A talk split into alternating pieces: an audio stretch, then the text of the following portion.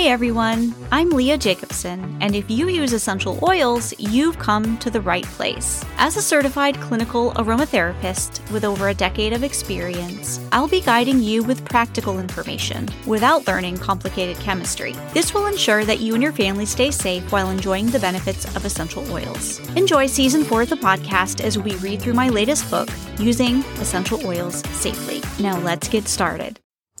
This was something I posted on my Facebook that I wanted to make sure I get out as many places as possible. And even though I'm new to TikTok, I wanted to add it here. So you will notice that I will be reading this. But I really didn't expect to wake up this morning still thinking about the conversation last night about swapping medications for essential oils.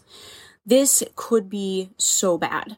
Imagine a mom taking mental health medications, and three months after having a baby, she is suggested to do a seven day study replacing meds with Copaiba soft shells. Soft shells.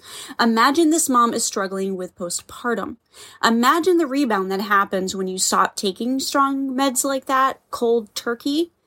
And also imagine that Copaiba soft gels do absolutely nothing for mental health. We've seen stories in the news, right? I'm sure you've seen them too, of moms suffering from mental health issues and harming themselves and their children. Imagine how horrible this rep would feel if this happened. Imagine how tragic this would be for everyone around. Please, please, please, if you make or sell or talk to people about essential oils and you give them suggestions, please know what you are talking about. Your company is not concerned with, with liability because when you joined, the liability actually became yours. Check the contract if you don't believe me. Your company is interested in sales. Maybe your company is also wanting to help other people, but suggestions like the one I mentioned is very dangerous for many reasons. And this is why we need more essential oil safety advocates, advisors, and experts out there and this is really why I'm so excited about training some of you inside my academy, but this is not what this is about, so I'm not going to talk about that right now and include a link. But I do need to duplicate myself and my knowledge, and this is being done with you guys right here on TikTok, everyone inside of my Facebook community, when you read and share this information.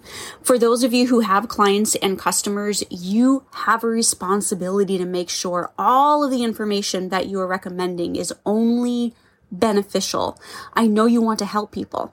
You cannot take the sales brochures and training materials that are really training in sales from your company without also learning about safety. Real true safety information from someone like me who does not sell essential oils and whose only goal is to educate, educate, educate.